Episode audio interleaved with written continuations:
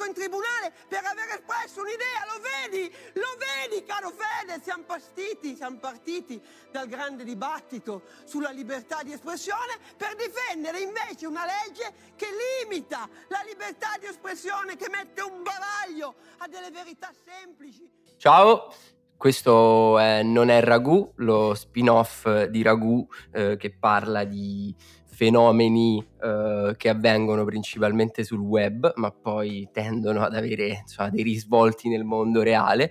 E con me eh, quindi è tornato mh, Francesco dopo un inverno passato Uh, nella sua caverna mm. nelle Marche. Ciao Francesco, bentornato. Ciao a tutti e tutte, grazie. E, ehm, e subito vado a presentare il nostro ospite di oggi, eh, che è Leonardo Bianchi. Ciao Leonardo. Ciao a voi e a tutti e, e tutte che ascoltano. Leonardo, eh, news editor di, di Vice Italia, eh, autore della, della, newsletter Complotti e collaboratore con insomma, altre testate eh, come insomma, Valigia Blu Internazionale e, mm, e, ed altre. Con Leonardo oggi in realtà, ehm, anche se come sapete, insomma, se avete ascoltato uh, le altre puntate di Ragù e pri- soprattutto di Non è Ragù, sapete che insomma io e Francesco siamo dei grandissimi appassionati di, uh, di complotti. Se non lo sapete, andatevi a recuperare mh, mm, la puntata con, con uh, Vuminguno su QAnon.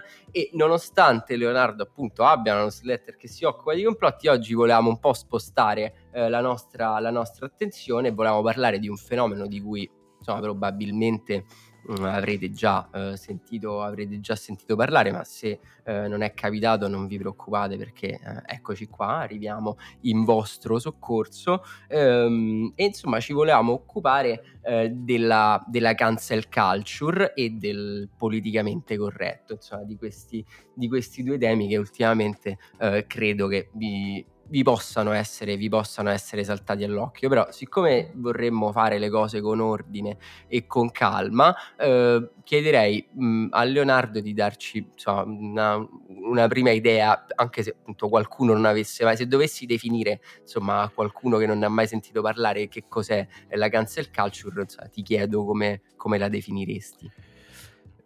Ma ehm, allora, già, questo è già il primo problema perché è un è un termine che è difficile da definire e soprattutto per come, poi ne parleremo chiaramente, per come il termine è stato recepito in Italia è ancora più complicato da definire. Perché dentro la, diciamo che dentro la cancel culture eh, ormai è finito praticamente di tutto, da, che so, dal Me Too all'abbattimento delle statue, alla censura presuntata, vera o presunta tale di cartoni animati, eh, il bacio di Biancaneve non consensuale, non consensuale, tutte queste cose qua sono finite dentro nella, nel calderone cancel culture che, giusto per complicare ulteriormente le cose, è più o meno diventato sinonimo di mh, politicamente corretto, o meglio degli eccessi incredibili del politicamente corretto, e quindi del fatto che, giusto per andare ancora più in là, che non si può più dire niente, che, certo. mh, che si sta davvero esagerando, insomma tutte queste quelle espressioni che sentiamo ripetere ogni giorno, tutti i giorni, tutto il giorno, su qualsiasi, dalla TV fino alla, all'ultima discussione social a cui partecipiamo. Detto ciò, se proprio vogliamo cercare, dare una definizione di cancel culture, possiamo definirla una, una forma di ostracismo, eh, boicottaggio che tendenzialmente parte dal basso, mm. quindi da una determinata comunità, che pubblicamente richiede o determina il ritiro del, del sostegno ad un personaggio pubblico. Questa è la definizione che ne dà, ad esempio, eh, definizione che è stata data nel 2019 dal Macari Dictionary. Qua sto leggendo da un articolo di Fabio Avallone su Valigia Blu che appunto ricostruisce l'origine del termine cancel culture, come si è diffuso negli Stati Uniti e come è stato recepito eh, in Italia e spoileriamo subito male E già da qui, infatti, un osservatore attento dovrebbe rendersi conto che il boicottaggio di un'operazione bottom-up ha poco a che fare con la censura. Anzi, certo, la censura, la censura è un qualcosa che viene dal, dall'alto, cioè storicamente è il, la cancellazione di qualcosa disposta da un'autorità costituita. Chiaro, chiaro, chiaro. Quindi insomma, già stiamo iniziando a capire che insomma, se, se, se, se siete arrivati eh, a questo punto, insomma, sono passati 5 minuti, avete capito che in realtà la domanda del podcast fondamentalmente sarà una e sarà sempre la stessa, che cos'è la cancel culture? A un certo punto aggiungeremo un altro pezzetto, la domanda sarà ma esiste questa roba?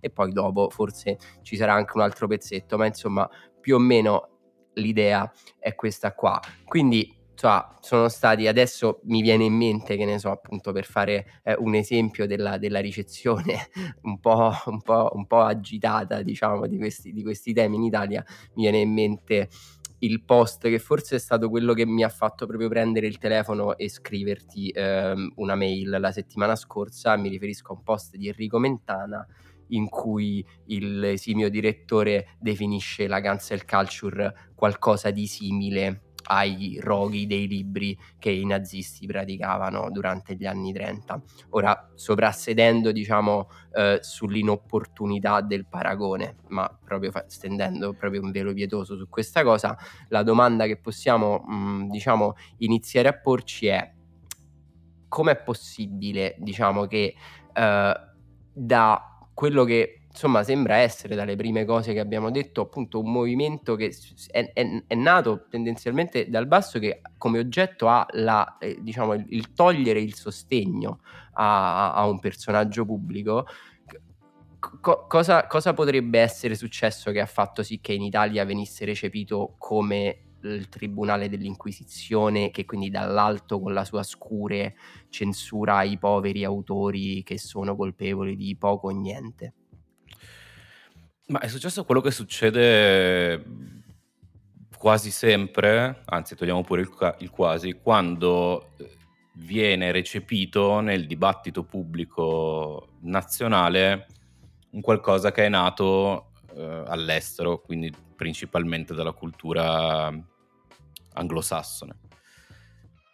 Perché quando è arrivato in, in, in Italia, diciamo, ma poi è una cosa molto recente in realtà, dal fine 2019, poi è cresciuto nel 2020 e, ed è sostanzialmente esploso ultime, negli ultimi mesi. E quando è arrivato da noi era già,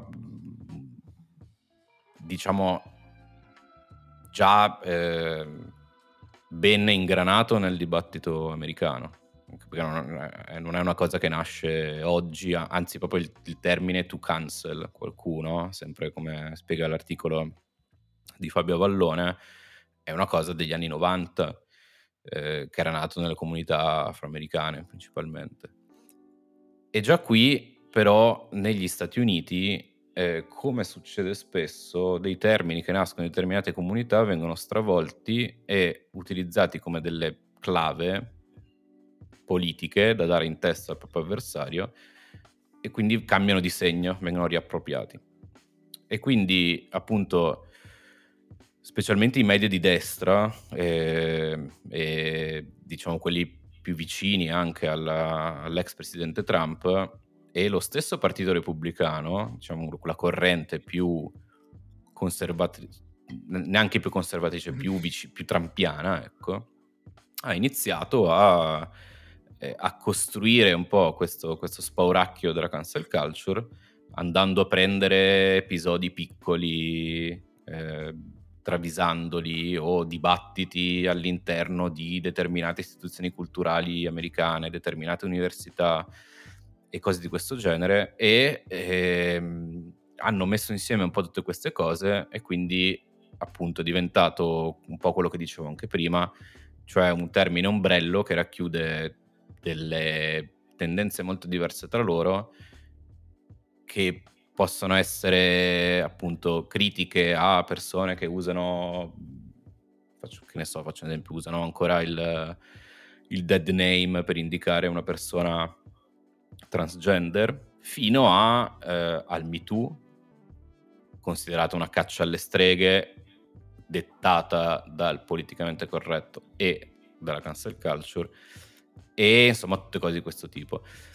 E il punto è che, eh, cioè la cosa che secondo me è fondamentale da capire è che questa, questa diciamo, dibatt- questo dibattito americano soprattutto sulla cancel culture è diventata una questa, questa ossessione, anche se vogliamo chiamarla così, sulla cancel culture è diventata tale perché il GOP, cioè il Partito Repubblicano e tutti i media, tutto l'ecosistema mediatico che gravita intorno alle frange più radicali, se vogliamo, del, del Partito Repubblicano o del rep- repubblicanesimo mh, negli Stati Uniti e ovviamente l'estrema destra, ha, eh, cioè, u- utilizza la cancel culture proprio come una, l'opposizione alla cancel culture in una chiave strategico-politica. Okay.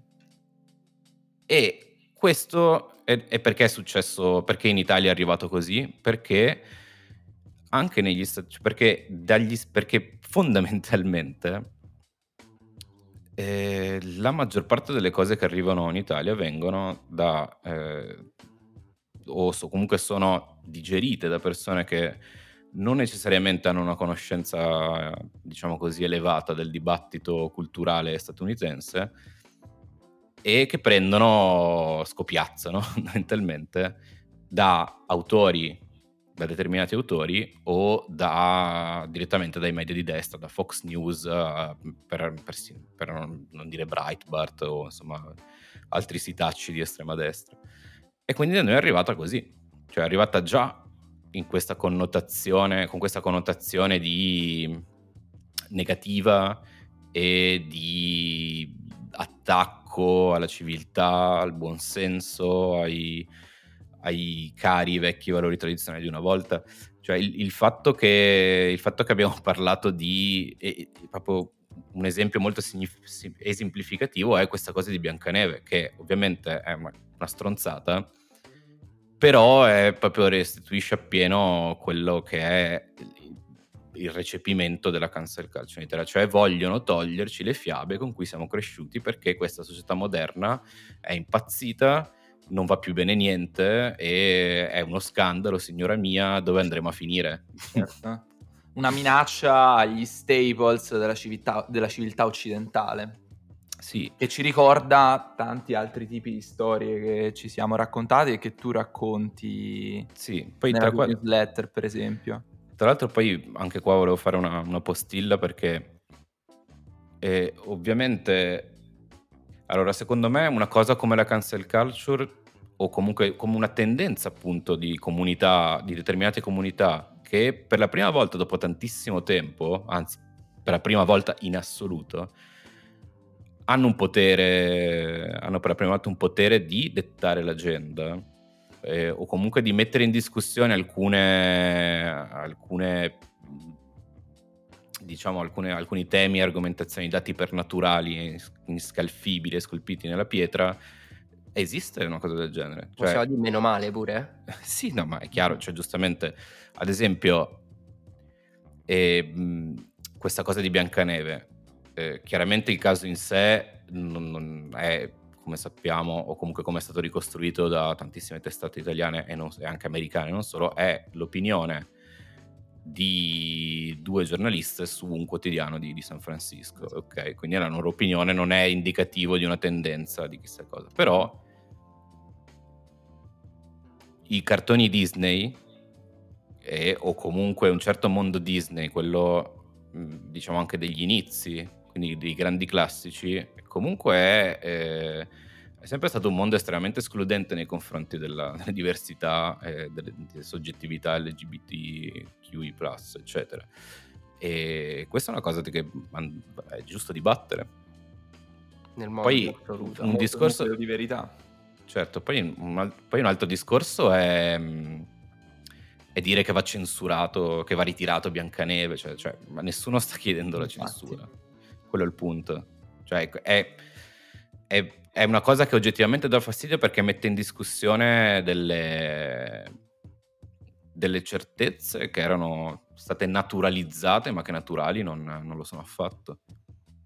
Ma poi la cosa che, che noi prima abbiamo notato è che questo tipo di dibattito, se così vogliamo chiamarlo, emerge in certi momenti strategici di lotta politica. Per esempio, in America, poco, più, poco meno di un anno fa, imperversavano le lotte in seguito alla morte di George Floyd. Oggi in Italia stiamo discutendo del DDL ZAN e, e sembra che proprio in queste finestre chiave di contrattazione emerga proprio in senso reattivo esploda una parte del dibattito pubblico attorno a cose che però non esistono, cioè sembrano proprio spauracchi allestiti ad hoc per far arretrare il, il progredire del dibattito. Sì, no, no, assolutamente, ma anche sul, sullo stesso di DL Zan si è costruita una... Mm, cioè si è costruita tutta una realtà parallela, alternativa rispetto a, a quello che dice effettivamente il testo adesso l'ultima, che sempre prendendo, sempre prendendo, cioè faccio un esempio così è ancora più, più chiaro. E, ehm, adesso l'ultima, l'ultima, non saprei neanche come chiamarla, cazzata intorno al DDL Zan è che ehm, ci, si, si, può dichiarare attraverso l'identità di genere quello che si vuole e quindi in altri paesi dove esiste una cosa come la legge ZAN e citano qualche caso di paesi in cui non, non, è, non esiste una cosa come la legge ZAN o comunque non, non, c'entra niente con il testo della legge ZAN praticamente si può, ci sono, c'è stato il caso di detenuti che hanno cambiato sesso, cioè cambiato sesso, anzi neanche cambiato sesso, sono dichiarati sì. donne, sono stati trasferiti nei reparti femminili delle carceri e hanno iniziato a stuprare. Cioè, e questo qua è una cosa che dovrebbe essere un argomento contro la legge Zan. Che chiaramente non, cioè, non, non serve neanche spiegare a dire cioè, che non è così. Punto. Cioè, non, non, è successa questa cosa e comunque, ma, ma, pure se fosse successa, non è quello il testo della legge non, non dice questo la legge Zan. Che è una legge che in altri paesi esiste da tantissimi altri da vent'anni se non di più, e nessuno ha è semplicemente una, un aggravante. Certo, a livello È un aggravante che viene aggiunta nel nostro ordinamento penale. Stop. Esatto, che tra le altre cose, adesso senza entrare nei tecnicismi, però mi sembra di capire che semplicemente vada ad ampliare il, diciamo, lo, lo, spettro di persone che sono tutelate da un qualcosa certo, che già esiste, esatto. cioè ci sono degli aggravanti che già esistono. Comunque adesso al netto del fatto che appunto abbiamo mh, anche in maniera abbastanza agevole effettivamente eh, evidenziato come ci sia una componente di fantasia abbastanza abbastanza importante eh, nella, nella, nella, produzione diciamo di questo, di questo tipo di notizie a me faceva eh, piacere leggere un estratto dell'ultimo uh, libro di, di, di, Giorgia, di, Giorgia, Meloni. Un estratto. ci andremo a leggere. Esatto, adesso me lo vado e te lo dico, Giorgia, me lo vado a scaricare su LibGen proprio adesso, ehm, che mi hai mandato tu eh, poco fa, però appunto anche per restituire un po' a, a chi magari è meno, eh, insomma, ha masticato un po' meno mh, questo tipo di argomenti, effettivamente qual è il clima, almeno a livello discorsivo, intorno a questa cosa. Giorgia Meloni scrive che il politicamente corretto è un'onda d'urto, una cancel culture che prova a sconvolgere e a rimuovere proprio tutto quello che di bello, onorevole e umano la nostra civiltà ha elaborato, anche attraverso il dolore, eccetera, eccetera. Il politically correct, insomma, è il Vangelo che un'elite apolide e sradicata vuole imporre, è la più grande minaccia al valore fondante delle identità. Allora, siccome mh, mm, tu nel messaggio che mi hai mandato prima hai fatto riferimento appunto a un codice eh, antisemita o antisemitico, non so bene eh, come si dice, io penso comunque di averlo sgamato e, e evidentemente immagino di riferirsi a elite apolide sradicata e a certo. questo punto sfrutterei l'anello diciamo di congiunzione che c'è anche con la tua eh, di newsletter mi vado un secondo a recuperare la puntata di cui sto parlando. La newsletter, comunque l'ho già detto, ma ascoltatori di Ragù si chiama eh, Complotti. Eh, a me piace molto, a noi piace molto, quindi io vi consiglio di andarvela a leggere.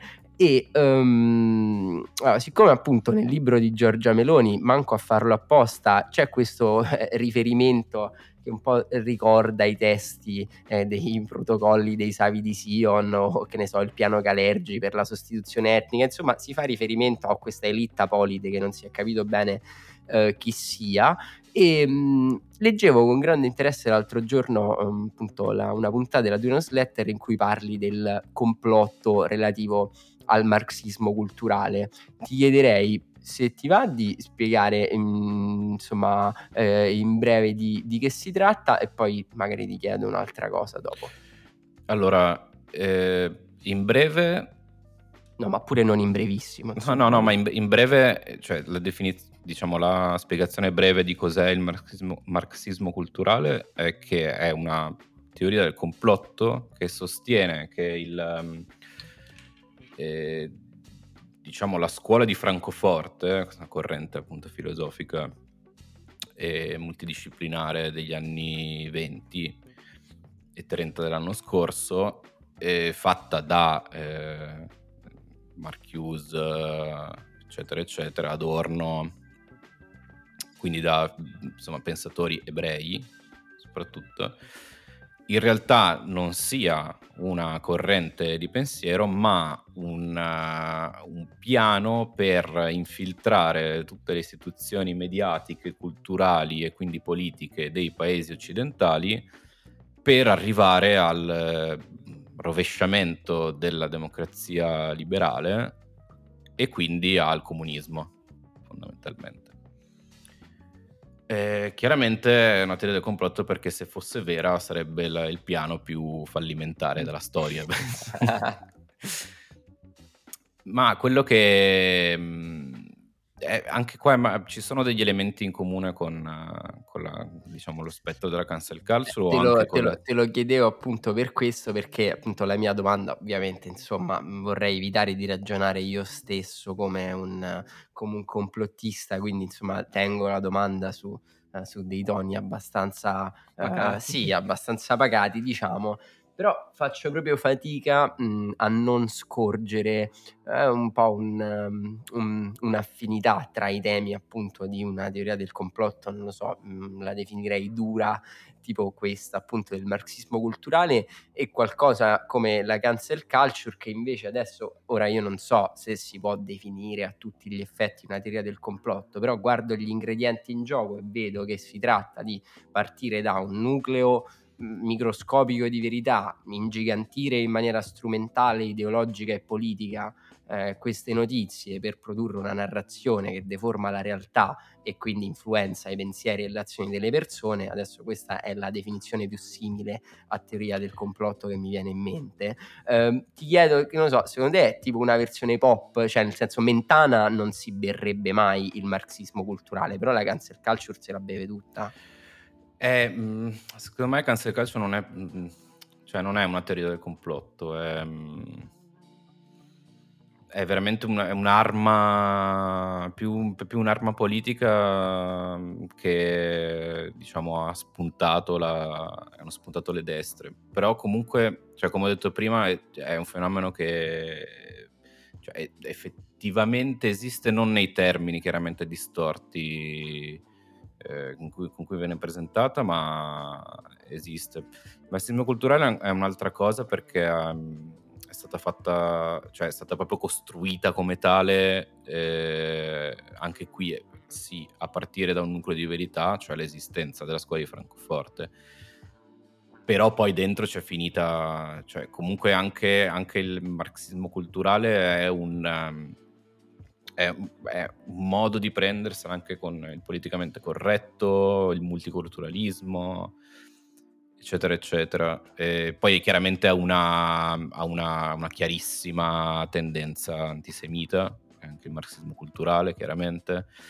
È stato, è stato fatto, è stato costruito ad arte a tavolino negli anni 90, principalmente da cosiddetti paleoconservatori o mh, eh, fanatici religiosi, la cosiddetta nuova destra americana e cose di questo genere, quindi ha una connotazione proprio molto chiara e poi soprattutto ehm, soprattutto è anche una cosa abbastanza letale, cioè la cancel culture non è una cosa letale perché ad esempio Breivik, certo. il terrorista norvegese, l'ha citata non so quante volte nel suo manifesto e è, è proprio è, una, cioè una delle, è una delle teorie che ha armato la mano di Breivik, insieme a quelle di Urabia o altre Certo. cose, che poi sono tutte in realtà, sono praticamente tutte delle rivisi- rivisitazioni dei protocolli dei, dei Savi di Sion. Siamo inevitabilmente caduti dentro la trave Guarda, di diciamo, diciamo, diciamo così, la, la cancel culture, cioè se ragioniamo nei termini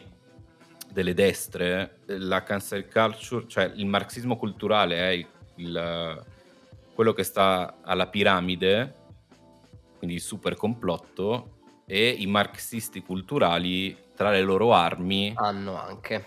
diciamo, hanno la cancel culture. Sì. Ma infatti la domanda che vorrei farti io adesso è, tu non consideri le teorie del complotto in generale delle armi affilate dalla destra? Perché poi il risultato è sempre quello in qualche modo, e mi riferisco al sottotitolo dell'ultimo libro di Wu Ming che abbiamo già intervistato, La Q di complotto su Koanon, che recita come le teorie del complotto difendono il sistema. Il risultato, quando noi parliamo di eh, prima facendo riferimento per esempio alla legge Zan, de- dell'allestimento di una narrazione che costruisce un gigantesco un po' abbastanza disperato bastone tra le ruote da infilare al macchinario politico che cerca di andare avanti. A noi ci ha ricordato un po' questo.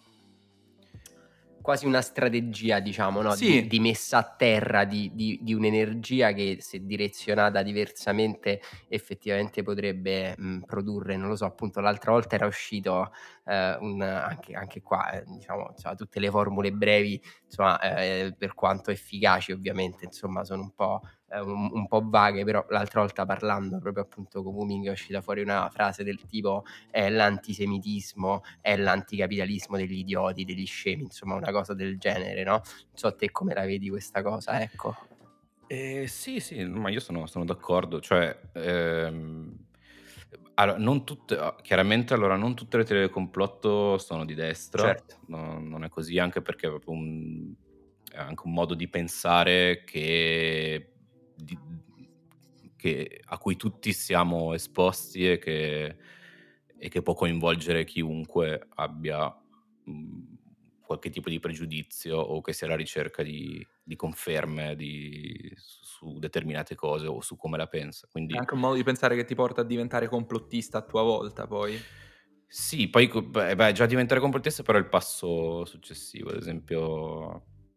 Cioè, eh, ma insomma, le teorie del complotto sull'11 settembre, ad esempio, non è che sono Mhm. solo della destra, anzi, eh, nei primi anni, no- cioè, insomma, nei primi anni 2000 eh, erano, erano diffuse su tutto lo spettro politico, o anche l'omicidio Kennedy ancora di più, cioè, secondo alcuni sondaggi, eh, negli anni 70 soprattutto, quasi il 60% degli americani pensava che Kennedy fosse stato ucciso da un, complotto della CIA o di, o di- o di chi altro, insomma. Quindi mh, questa è la premessa.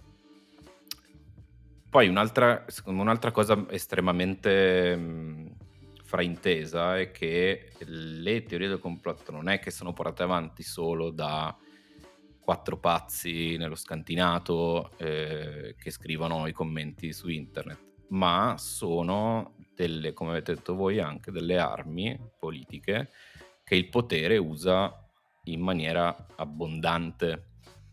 Faccio due esempi. Ehm, L'Egitto attuale, ad esempio, il regime militare di Al-Sisi, utilizza sistematicamente le teorie del complotto per screditare gli avversari e farli fuori. Ecco, poi se vogliamo parlare veramente di cancel culture bisognerebbe anche guardare, guardare un attimo oltre i nostri confini perché la- diciamo che la- le vere cancellazioni, cioè quelle anche fisiche, avvengono in Altrove. tanti paesi e non riguardano il bacio di Biancaneve, ma riguardano attivisti politici e dissidenti che vengono massacrati, incarcerati, torturati, cose di questo genere. E un altro esempio è la- l'Ungheria di Orban, che è un paese dell'Unione Europea, in cui ad esempio le teorie del complotto su Soros Eh, sono, fanno parte, hanno fatto, sono state praticamente l'argomento principale di, di Orban. E mh, non parliamo poi di Trump, insomma, abbiamo visto poi come è finita la sua, la sua presidenza, cioè con mh, un'orgia di teorie del complotto che poi è esplosa eh, il 6 gennaio del 2021, come abbiamo visto tutti. E quindi sì, eh, sono chiaramente delle armi anche, anche geopolitiche.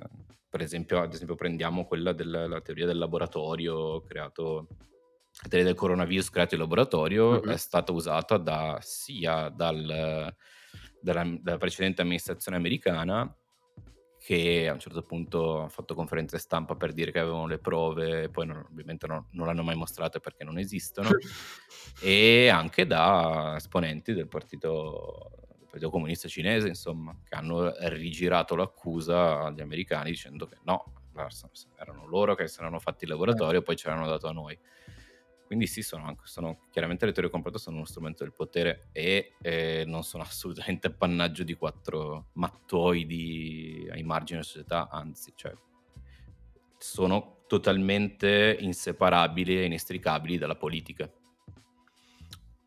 Assolutamente. E in questo effettivamente forse la cancel culture, mh, insomma, rientra mh, dentro questo discorso più effettivamente forse come strumento appunto difensivo nei confronti di, eh, di, di un cambiamento che effettivamente potrebbe essere eh, di là da venire o comunque appunto il segno del fatto che qualcosa, che qualcosa, si, che qualcosa si stia muovendo. Io ci vorrei tornare eh, un secondo perché um, eh, insomma, a metà del, uh, del, ragionamento che stiamo facendo poi ci siamo giustamente fatti prendere dalla, dalla, dalla Dana del Bianconiglio che ci ha, un attimo risucchiato. Però tornando mh, alla, alla, cancel culture, io uh, volevo uh, un attimo, uh, volevo riprendere un attimo sempre dall'articolo di, di, Valigia Blu, ero finito su, su un paper di, di, un'altra studiosa che aveva trovato una definizione che effettivamente mi sembrava abbastanza calzante di quello che succede, eccola, l'ho trovata, che fondamentalmente mh, mm, vi evito il mio, il, mio, il mio pessimo inglese, però parlava di, di, un lavoro di framing per l'appunto, cioè diceva mentre eh, appunto eh, i call outs sui social media sono una forma eh, appunto di, di, di, framing interconnesso eh, tra, insomma, tra, tra, persone appunto che usano il loro unico potere che appunto è quello di, non seguirti più, eh, questa cosa è stata eh, diciamo riframizzata, c'è stato un lavoro di counter framing applicando appunto un, un termine che la, appunto la, la, l'autrice definisce riduttivo cattivo e maligno che è quello di cancel culture, cioè sembra quasi proprio che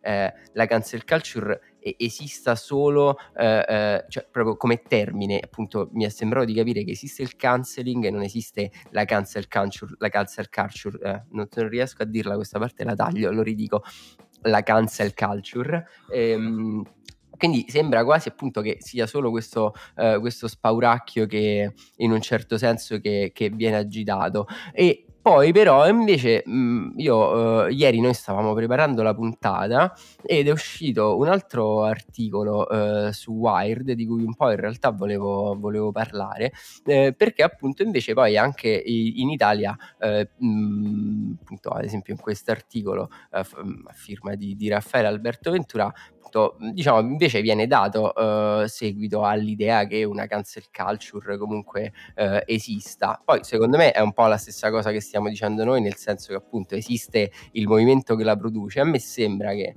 um, venga, scambiato, eh, venga scambiata la causa per l'effetto, nel senso che se è vero che eh, poi le piattaforme le grandi aziende eh, prendono delle azioni preventive nei confronti, eh, diciamo, dicono ok, prima che arrivano questi a farci il call out, faccia, il call out facciamo qualcosa noi, quindi che so, abbiamo via col vento in catalogo, sospendiamolo per una settimana e vediamo se che ne so, lo possiamo rimettere con, con un disclaimer o quello che è. Cioè, mi sembra che sistematicamente venga chiamata cancel culture ciò che non lo è, banalmente perché se la cancel culture ha come atto diciamo fondativo quello di eh, appunto le persone che dicono, fanno appunto il call out. In tutti questi casi, come dice l'articolo di, appunto anche di, eh, su, su, Valigia Blu, questa cosa non è, non è, mai avvenuta, quindi mi sembra che venga scambiato costantemente il, eh, un effetto della, della, cancel culture per la cancel culture.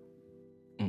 Eh, sono, sono, d'accordo con te. Cioè, sì, sì, no. Sì, vero, non, ti ho, non, ti ho, fatto una domanda, questo è un, mio, questo è, è, un, è un, problema che ho qualche volta. No, no, no, ma...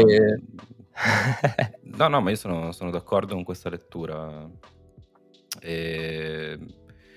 Poi, cioè, poi dipende sempre molto da, dal contesto, perché ad esempio tutta questa cosa di via col vento anche, cioè nasce in un periodo ben preciso, cioè dopo George Floyd o comunque quando c'è un, quando c'è un dibattito che nasce da de- determinate circostanze in una situazione contingente molto particolare. E così anche, o comunque anche molte delle cose, anche dei cosiddetti eccessi, nascono in una situazione in cui ad esempio Trump era presidente e quindi erano sdoganate certe parole d'ordine che erano impronunciabili comunque sono tornate ad esserlo e quindi c'è tutto un movimento di estrema destra e non solo che si è rienergizzato sempre con i risultati che poi abbiamo visto. E, ehm, quindi cioè, eh, anche poi una cosa che mi fa strano di parlare di cancel culture in Italia, ad esempio, è che non c'è mai stato alcun caso di, cancel culture in Italia. In Italia? Cioè, Mi sembra che eh, insomma, in Italia si dia il caso opposto, il con- il con- tipo esatto. Pio e Amedeo, insomma, che sì. possono andare su Canale 5, insomma, a dire banalmente, insomma, le, le, le, le, peggiori e aberranti cose spacciandole per satira. Insomma, mi sembra il contrario della cancel culture, in effetti. Eh, eh, no, appunto, cioè, appunto, già il fatto che due comici, già chiamarlo comici è, una, è troppo ma già il fatto che due conduttori di una trasmissione che va in prima serata su Canale 5, che ha il 20% di share, si lamentino che non si può dire nulla, è esattamente la prova che in Italia si può dire qualsiasi cosa e non ci sono praticamente conseguenze. Cioè, letteralmente nessuna conseguenza.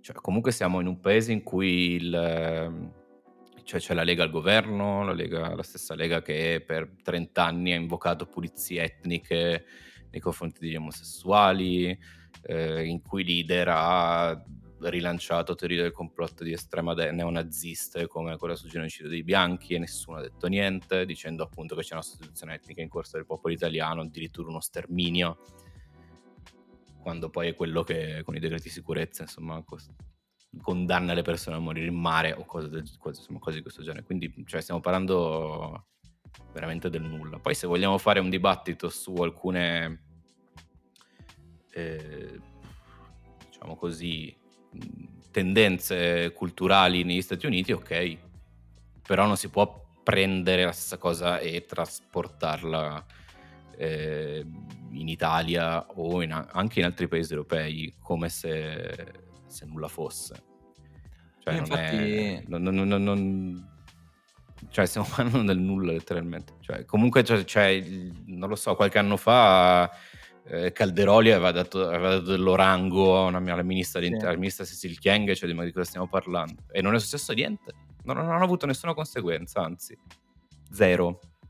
Ma infatti io vorrei, il, vorrei proporti il gioco di entrare con l'immaginazione nella redazione di Il Foglio Libero e e chiederci, ma le persone che si ritrovano questi articoli che vengono appunto da, da, da, Fox, dal New York Post, non lo so, e le devono riportare in Italia, secondo te, a, a che livello di malafede sono o a che livello di paura sono? Perché poi ovviamente una delle componenti che fa girare queste notizie è una sorta di panico morale mass mediatico, cioè eh, il fatto che noi in Italia ci arrovelliamo chiedendoci, tanta gente si lamenta del fatto che non si possa più dire nulla, invocando la libertà di espressione, quando in prima serata, come dicevi tu, c'è Pio Amedeo che dice, dicono tutte quelle parole lì, insomma. Però Pio Amedeo non hanno fatto battute su disabili o o bestemmiato. Esatto. Eh, infatti, infatti. Quello non si può dire. Poi invece se voglio dire, se vuoi usare la parola con la N, sì, perché tanto... Banalmente se il tuo obiettivo polemico è qualcuno che viene pagato 20 centesimi l'ora, lo puoi prendere a bastonate finché non muore. Mi sembra di capire che in Italia la satira funziona solo in maniera top down, insomma. Scusa Francis. Sì, sì. No, no, ma... Eh.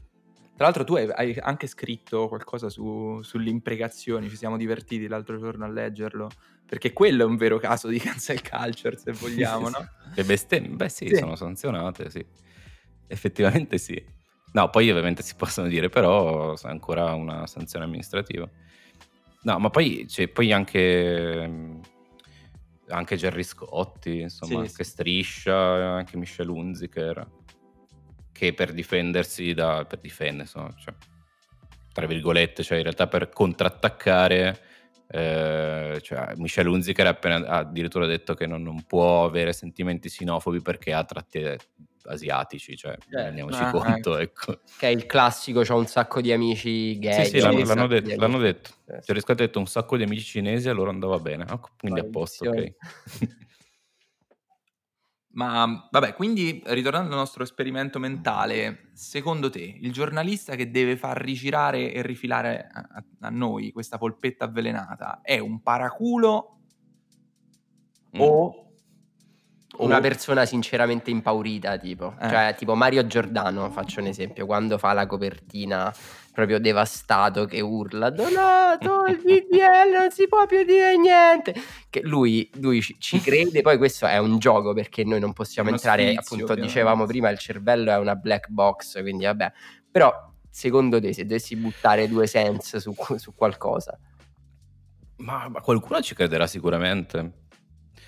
Così come qualcuno crede che vogliono insegnare la, la teoria del gender nelle scuole perché far girare mh, i bambini con il rossetto e lo smalto, tutti quanti indistintamente. Qualcuno per convinzione politica e anche per fare carriera politica ci crede, genuinamente credo. Se invece, ma in- invece su questa cosa della cancel culture, mh, c'è sicuramente andrsi in malafede e di paraculaggine, perché banal- molto banalmente è una cosa che presentata in questo termine eh, tira banalmente, cioè fa fare click, fa fare visite e Eh, più visite si fanno, più appunto c'è un ricavo pubblicitario che comunque non è altissimo, però è sempre meglio fare più visite che farne meno.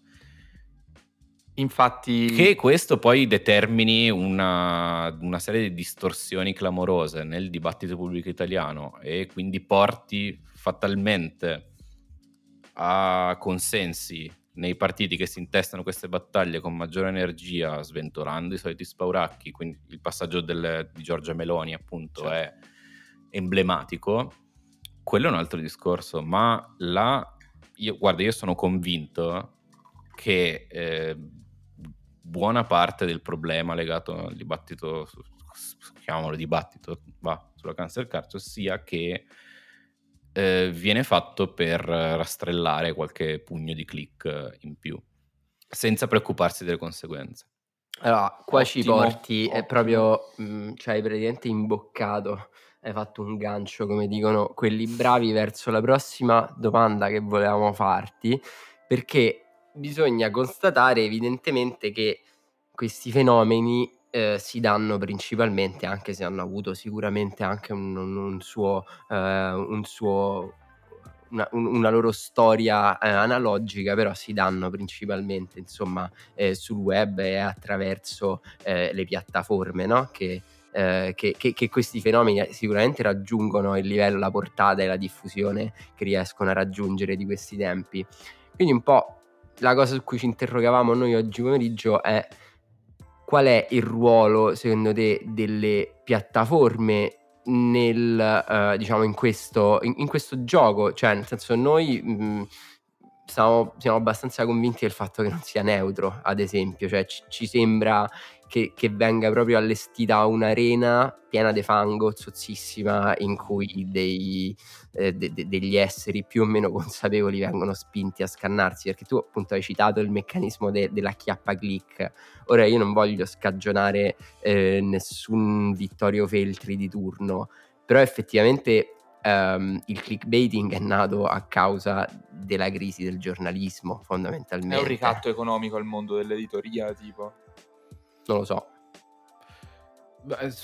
Da un certo punto di vista, sì. No, beh, il ruolo delle piattaforme è decisivo, sì, sì, non sono assolutamente neutre. Beh, ormai insomma, è stato anche abbastanza provato che eh, più, mh, cioè, più inizi a seguire una determinata cosa, più chiaramente eh, ti appaiono notizie su quel determinato tema, quel determinato argomento. Sì, sì, no, ma non è assolutamente neutro il, il ruolo delle piattaforme. E tra l'altro poi su cose ben più serie della cancel culture abbiamo visto anche delle conseguenze devastanti. Ad esempio il rapporto che è uscito su, eh, sull'attentato, il rapporto governativo della Nuova Zelanda sull'attentato a Christchurch, quella la moschea dove sono state, Sì. dove sono state uccise più, cin- più di 50 persone da un neonazista, ha dimostrato che la persona, l'attentatore, si era radicalizzato principalmente su YouTube. Guardando un video, iniziando a vedere i video di commentatori e host conservatori, ultraconservatori o comunque vicini abbastanza all'alt-right e poi è andato sempre più, sempre più a fondo nella, nella tana del bianconiglio, diciamo. La spirale dell'algoritmo. Esatto, e YouTube ha avuto, ma, ha avuto, un, ha avuto un ruolo, insomma, anche tra le richieste che ha fatto il, il governo neozelandese dopo, cioè c'era una parte del rapporto, un rapporto di 800 pagine molto corposo, proprio con una serie di indicazioni da fare al, al governo neozelandese e poi riportare alle, alle piattaforme ma poi anche, anche, insomma, pensiamo anche al c'è anche tutta la questione del, del cosiddetto depiattaforma, depiattaformamento, il deplatforming. E io, ad esempio mi sto chiedendo proprio ultimamente dopo, dopo maggior ragione dopo la sedia del congresso se Twitter ad esempio avesse avesse mh, bannato l'account di Trump non, non da presidente ma prima, cioè nel 2012 quando ad esempio spargeva teorie del complotto razziste su Obama o altre Mhm. cose del genere, cioè cose che a un utente normale costerebbero il ban in tre secondi e invece a una persona come Trump no, perché è Trump. Poi questo è l'esempio, l'esempio estremo, però ce ne sono t- tantissimi altri, ecco. E- oppure anche tutto il discorso sulla propaganda suprematista e nazionalista bianca che è stata, diciamo, Facebook e altre piattaforme hanno iniziato a a attivarsi solo dopo massacri, stragi, solo dopo Charlottesville ad esempio, o cose di questo genere. E mm, sì, è un tema molto complesso, però adesso siamo andati un po' più in là, però chiaramente ha a che fare con tutta una dinamica con cui- in cui tutti siamo immersi e che poi il giornalismo non riesce neanche a governare bene per tantissimi motivi, tra, tra cui il principale è la crisi di un modello non più sostenibile, eccetera, eccetera, che quindi porta a una scarsa professionalità eh, che in Italia già non è particolarmente elevata, come sappiamo.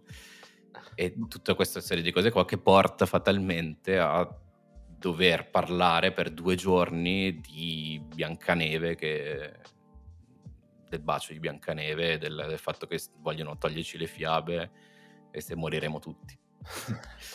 Guarda, non so se ti portiamo troppo in là, però noi prima parlando ci siamo anche confrontati sul fatto che queste piattaforme non sono solo il luogo dove per logiche di eh, economia dell'indignazione, fenomeni di clickbaiting, eh, sono l'ecosistema perfetto per, fa- per far proliferare questo tipo di informazioni, sono anche l'arena in cui eh, viene fuori, insomma, ehm, il la causa che può essere scambiata, l'effetto che può essere scambiato per la causa, cioè il walk Twitter americano, diciamo, quel- quella scena lì, con dei fenomeni di tribalismo estremo in cui le persone si scannano e, e da lì nasce poi il riflesso rovesciato di quello che noi vediamo come cancel culture, cioè è l'arena che tiene insieme i due estremi della discussione.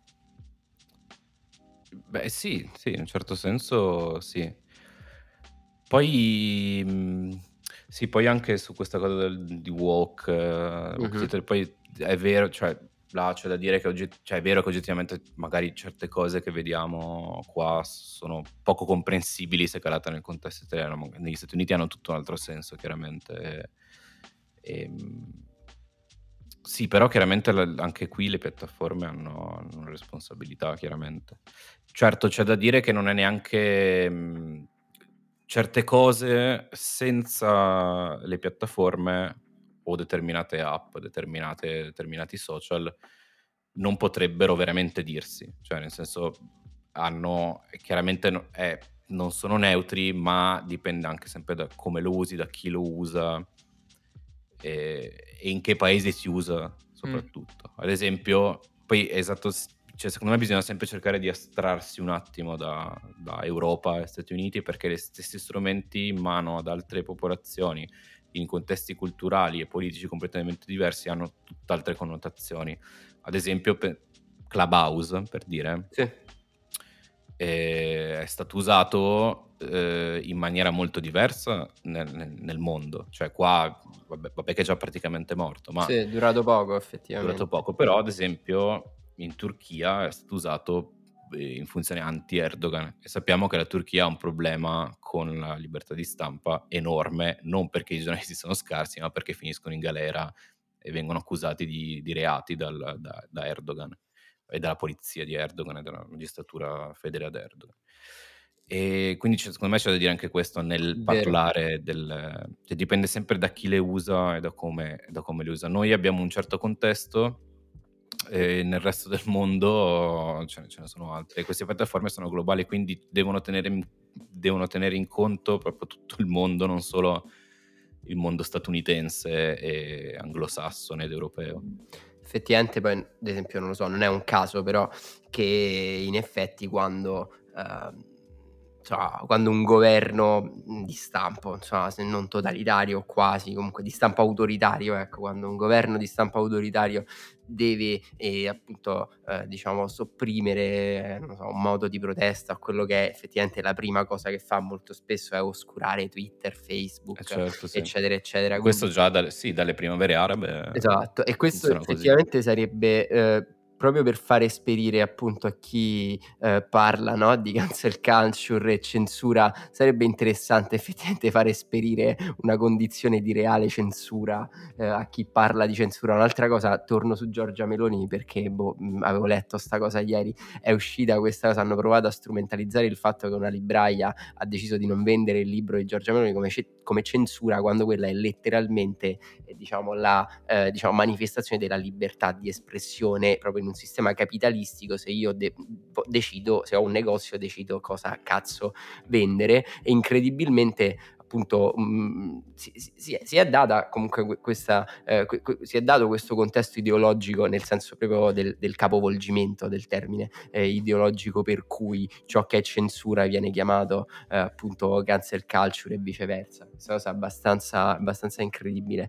Infatti io... Tra l'altro poi a proposito di libri, la parte politica a cui afferisce Giorgia Meloni e, e molti altri di quelli che si lamentano, che si scagliano contro una libraria che legittimamente effettivamente decide di non vendere il proprio li- di, di non vendere un libro nella sua, eh, nella sua libreria per motivi politici, chiaramente, è la stessa parte che qualche anno fa eh, aveva cercato di far togliere dei libri da biblioteca pubblica e da una posizione di potere, cioè da qualità di assessori regionali e cose di questo genere. Quindi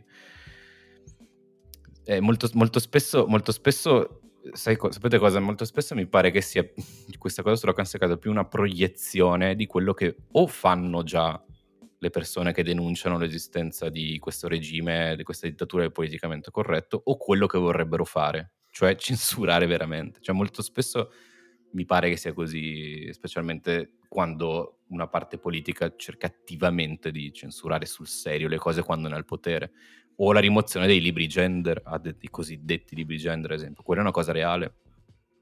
La sublimazione que- di un desiderio. Oppure la cancellazione reale di spettacoli in cui magari ci sono delle bestemmie, oppure si toccano determinati temi LGBTQI che non si possono toccare.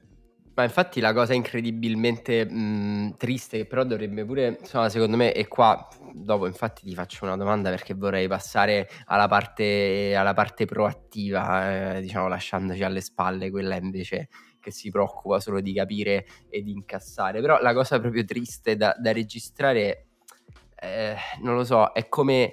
Eh, cioè si vede proprio che c'è, c'è un capovolgimento che, che, è riuscito fondamentalmente a prodursi, per cui appunto quando tu sollevi un problema, il problema non è più il problema, ma il fatto che tu lo abbia sollevato.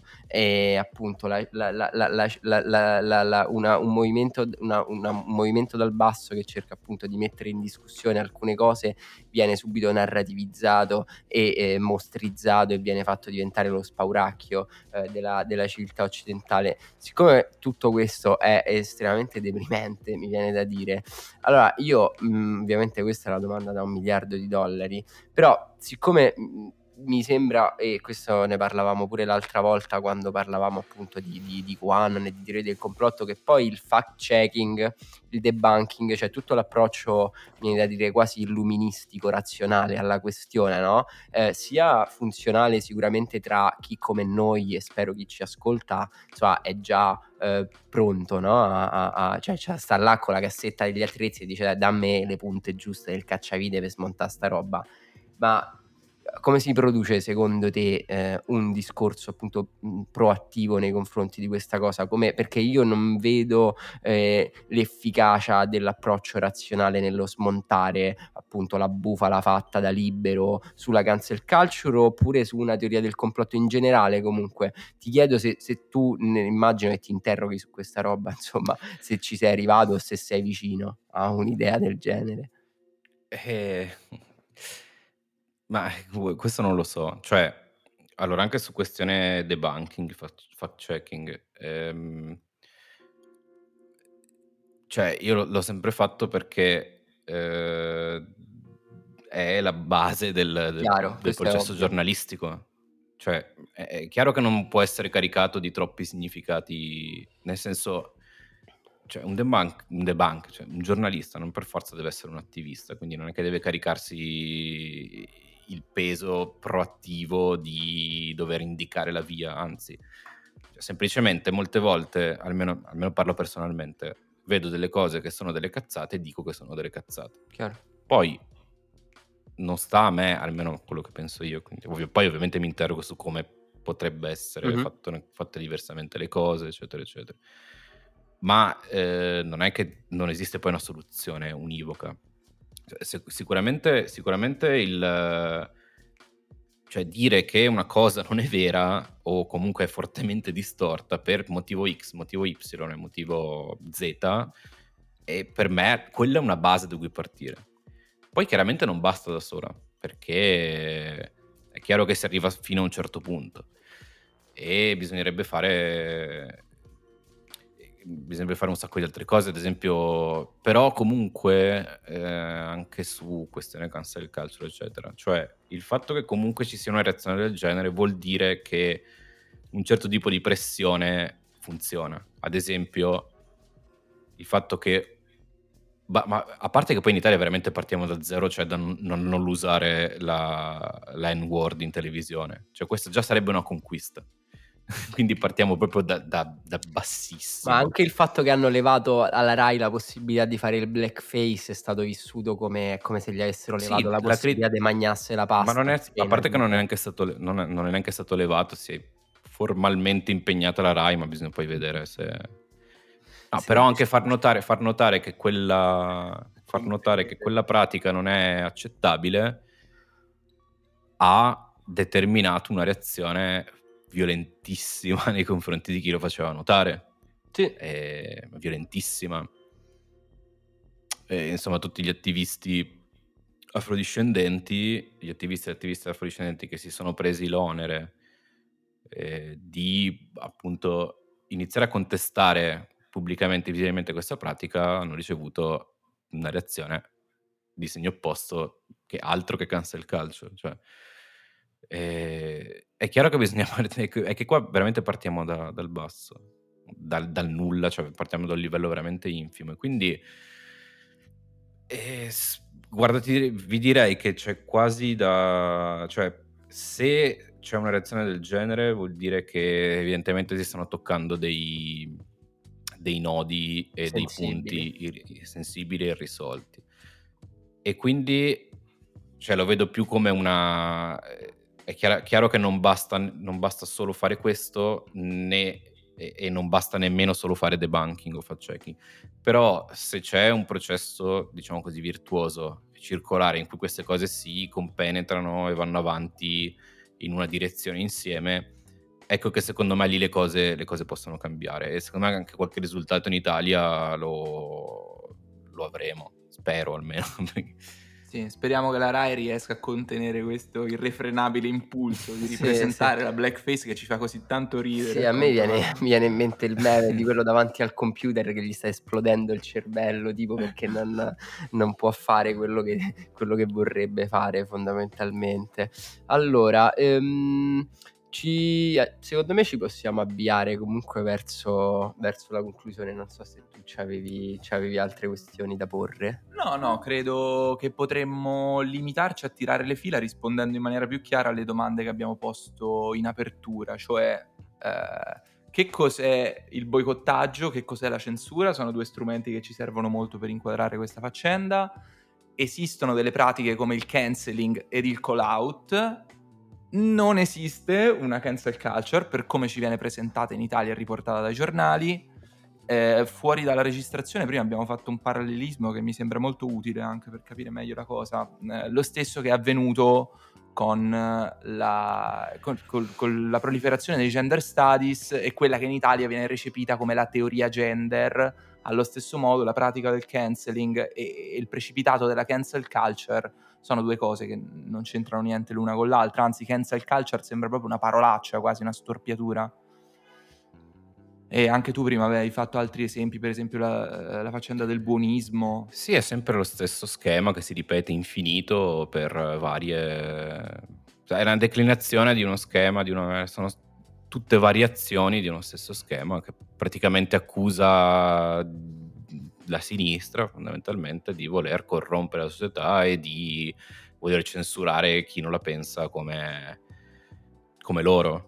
Eh, cioè questo, tutta la, la, variazione è sempre questa e ovviamente in maniera ipocrita perché a parole è tollerante, aperta, multiculturale e cose di questo genere, mentre nella pratica ecco vedete che eh, cancellano il libro certo. di Woody Allen cancellano il film di Allen, cancellano il libro di Tal dei Tali, eh, tolgono le fiabe ai bambini, eh, sì, sì, impongono sì. un'educazione sessuale che travia le menti delle, delle giovani generazioni per farle diventare tutti omosessuali, che questo fondamentalmente dice la, teoria del genere italiana.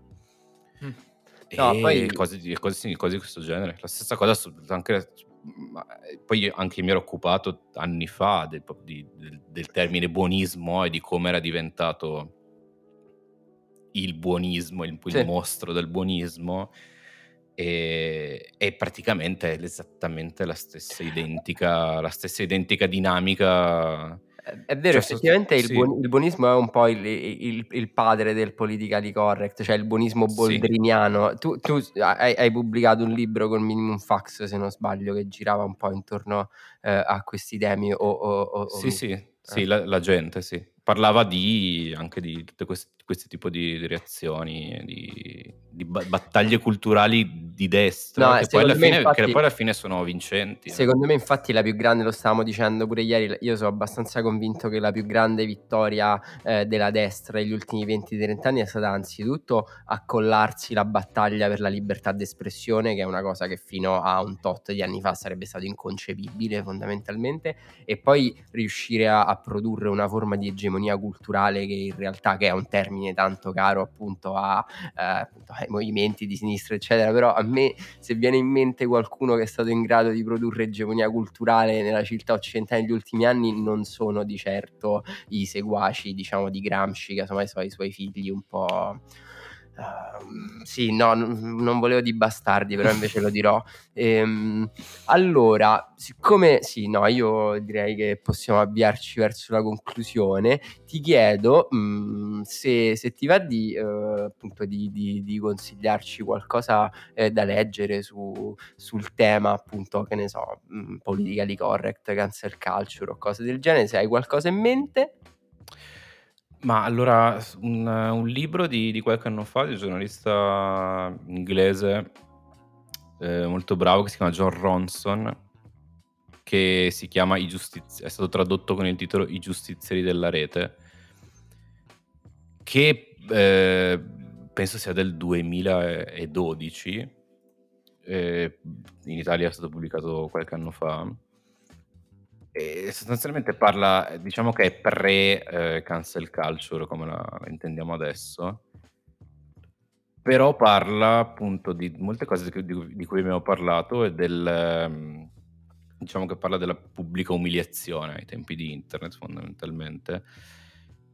Ed è un libro interessante perché mette, chiaramente mette la questione in termini diversi da quelli panico, del panico morale, ma fa casi, eh, casi specifici e comunque in, diciamo che dietro alla paranoia sulla cancel caso e cose di questo genere ci sono comunque dei nodi reali che eh, che hanno a che fare con eh, il modo in cui tutti stiamo su internet, anche con una certa cultura dell'umiliazione, sì. che, un, che un, può essere un problema reale. E questo libro, secondo me, aiuta a mettere abbastanza in prospettiva, in una prospettiva un po' più reale, le cose, perché non è che non ci sono, non non ci sono problemi dietro a, queste, dietro a questi dibattiti. Cioè, chiaramente, poi, come abbiamo detto molte volte, sono cose che partono da nuclei di verità o granelli di verità e poi, poi arrivare completamente a conclusioni sballate o che fanno il, o che fanno il gioco di una determinata parte politica. No, tra l'altro poi appunto sarebbe bello in realtà poter davvero parlare eh, di, di, questi temi se non ci fosse poi sopra tutta una coltre eh, abbastanza nebbiosa eh, infatti il problema è questo che bisogna proprio sbarazzarsi eh. di questa cortina fumogena molto densa e molto fitta per poi parlare, per poi poter parlare, non dico serenamente, ma mh, mm, di cose concrete e reali. Ecco. Va bene, grazie. Allora, sì, io ringrazio tantissimo uh, Leonardo per il passato del tempo con noi. Ti volevo chiedere proprio un'ultimissima cosa. Ma il tuo nome tipo su Instagram che significa? Per chi non lo sa è tipo Capt Blicero o... Eh, Blicero è il, è, il, è, il, è il, personaggio di un romanzo di, del romanzo di Pinchon, L'arcobaleno della gravità. Ok, vedi, se ci fosse stato Emiliano sicuramente lui l'avrebbe saputo, però io vi ho appena dimostrato che sono la persona di Ragù che legge meno libri, diciamo, quindi ecco. E va bene, ringrazio... Eh sì, l'ho iniziato a usare tanti anni fa ormai, perché avevo appena letto L'arcobaleno della gravità, appunto. Ok, e allora tolta quest'ultima soddisfazione, io eh, ringrazio appunto Leonardo, eh, Francesco è stato come sempre un grande piacere, ci rincontreremo presto con gli ascoltatori secondo te? Bah Speriamo di sì. Vediamo, vediamo. E torneremo probabilmente prossimamente, sempre continuando questo, uh, questo, nostro, questo nostro, filone eh, di Non è ragù. Eh, se siete arrivati fino a qui, grazie mille e ci sentiamo alla prossima. Ciao. Ciao, grazie a voi.